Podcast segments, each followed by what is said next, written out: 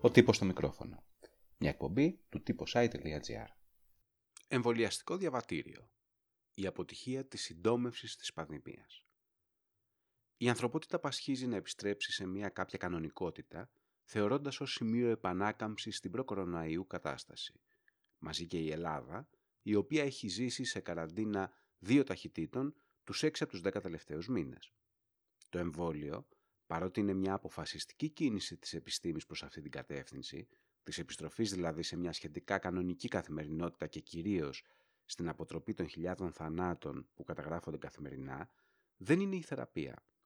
Είναι όμως πεδίο πολιτικού παιχνιδιού, στο οποίο προσπαθεί, ανεπιτυχώς μέχρι στιγμής, να μπει και η Ελλάδα. Η συζήτηση για τα εμβόλια στα όργανα της Ευρωπαϊκής Ένωσης καθρεφτίζει μια ανησυχία για αυτό που ονομάστηκε ήδη εμβολιαστικός εθνικισμός και την πολιτική οικονομική επιρροή κυβερνήσεων για να προμηθευτούν περισσότερες δόσεις νωρίτερα. Το γενικό αίτημα των Ευρωβουλευτών είναι η πλήρης διαφάνεια για τις συμβάσεις με τις εταιρείες και την ανάπτυξη των εμβολίων. Η Ευρωπαϊκή Ένωση από την πλευρά της υποσχέθηκε ότι σύντομα θα υπάρξει δημόσια πλατφόρμα πληροφόρησης για τις δόσεις που προμηθεύεται κάθε χώρα και τις δόσεις που χρησιμοποιεί. Μέχρι την περασμένη Παρασκευή, 22 Ιανουαρίου, δεν ήταν ακόμη έτοιμη, ωστόσο. Μόνο λίγες δεν είναι οι φωνές που επισημαίνουν ότι το πρόβλημα είναι υπαρκτό, όπως και η πληδιοποίηση των χωρών στο θέμα του εμβολιασμού. Η έλλειψη διαφάνειας δεν είναι μόνο ελληνικό φαινόμενο. Υπενθυμίζεται ότι σε τουλάχιστον δύο περιπτώσεις, ο ανακοινωμένος δύο φορές μάλιστα με διαφορετικά χαρακτηριστικά εμβολιαστικός προγραμματισμός στην Ελλάδα έχει παραβιαστεί. Οι εξηγήσεις που δόθηκαν, κυρίως από κυβερνητικούς παράγοντες, δεν ήταν επαρκείς, παρόλη την επικοινωνιακή προσπάθεια συγκάλυψης. Οι ειδικές συνθήκες πάντως φαίνονται σε κάθε στροφή της κούρσας εμβολιασμού. Λίγο μετά τη συνεδρίαση της Επιτροπής Περιβάλλοντος και Δημόσιας Υγείας του Ευρωκοινοβουλίου, όπου η Διευθύντρια της Γενικής Διεύθυνσης Υγείας και Ασφάλειας Τροφίμων, Σάντρα Γκαλίνα, διαβεβαίωνε ότι οι συμβάσεις με τις εταιρείες παραγωγής εμβολίων υπογράφηκαν μετά από έλεγχο της δυνατότητας παραγωγής και παράδοσης, αρχικά η Pfizer και έπειτα η AstraZeneca ειδοποίησαν και καθυστερήσεις στις παραδόσεις του Ιανουαρίου. Η αβεβαιότητα, όχι για το αποτέλεσμα αλλά για το χρόνο επανόδου που θα εξασφαλίσει ο μαζικός εμβολιασμός, προκάλεσε πρωτοβουλίες όπως αυτή του Έλληνα Πρωθυπουργού κ. Μητσοτάκη, ο οποίος ζήτησε με σχετικά επιτακτικό τρόπο τη δημιουργία ενός εμβολιαστικού διαβατηρίου. Στη σχετική επιστολή, μάλιστα, ξεκαθάριζε ότι η πρόταση γίνεται εν ώψη της τουριστικής περίοδου και επισύναπτε και ένα προσχέδιο.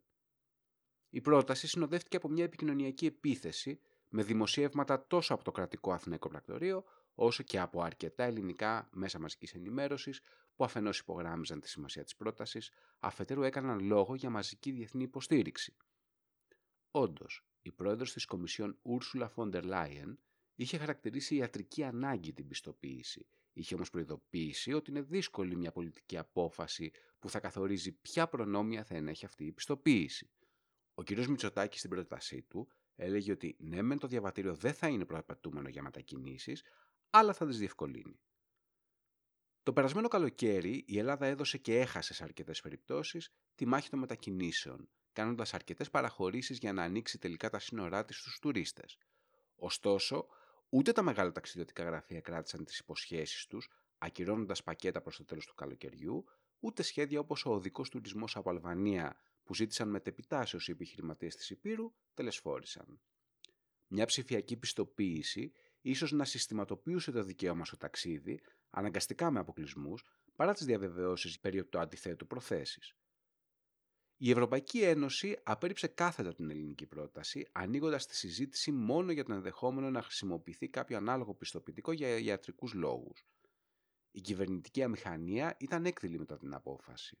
Ο ίδιος ο Πρωθυπουργός υποχώρησε στη Σύνοδο από την προβολή της ανάγκης για απόφαση ενόψη τουριστικής περίοδου στην ανάγκη για συνεργασία, όπως είπε, ώστε η Ευρώπη να είναι έτοιμη να συζητήσει τη χρήση του εμβολιαστικού διαβατηρίου όταν θα έχει πια αυξηθεί σημαντικά το ποσοστό των Ευρωπαίων πολιτών που θα έχουν εμβολιαστεί. Ήδη η πρόταση είχε συγκεντρώσει αντιδράσεις.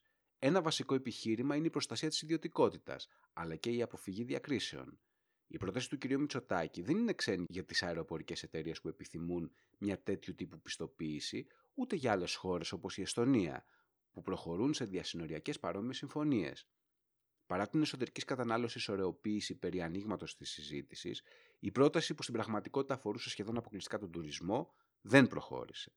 Και αυτό είναι ένα οικονομικό ζήτημα πολύ μεγάλων διαστάσεων που θα πρέπει να αντιμετωπίσει η κυβέρνηση τους προσεχείς μήνες.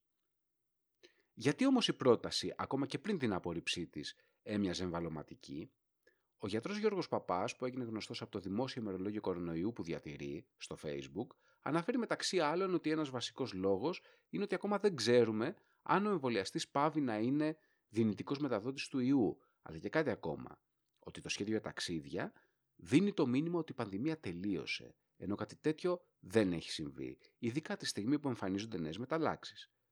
Το ίδιο λάθος, η αίσθηση ότι νικήσαμε, δόθηκε απλόχερα και αφιδώ από τις ελληνικές αρχές το περασμένο καλοκαίρι. Μάλιστα, η κυβέρνηση παραδέχτηκε την ευθύνη της πάνω σε αυτό το ζήτημα. Τελικά, ο τουρισμός περιόρισε τη ζημιά περίπου στο 60% του περσινού κύκλου εργασιών και η χώρα μπήκε σε δεύτερο lockdown, το οποίο αυτές τις μέρες κοντεύει τους τρεις μήνες. Το ερώτημα ωστόσο της διαφάνειας, της γνώσης για το εμβόλιο, της σιγουριάς που πρέπει να εμπνέεται από τους επιστήμονες και τις αρχές, παραμένει. Ακούσατε τον τύπο στο μικρόφωνο. Μια εκπομπή του τύπος i.gr.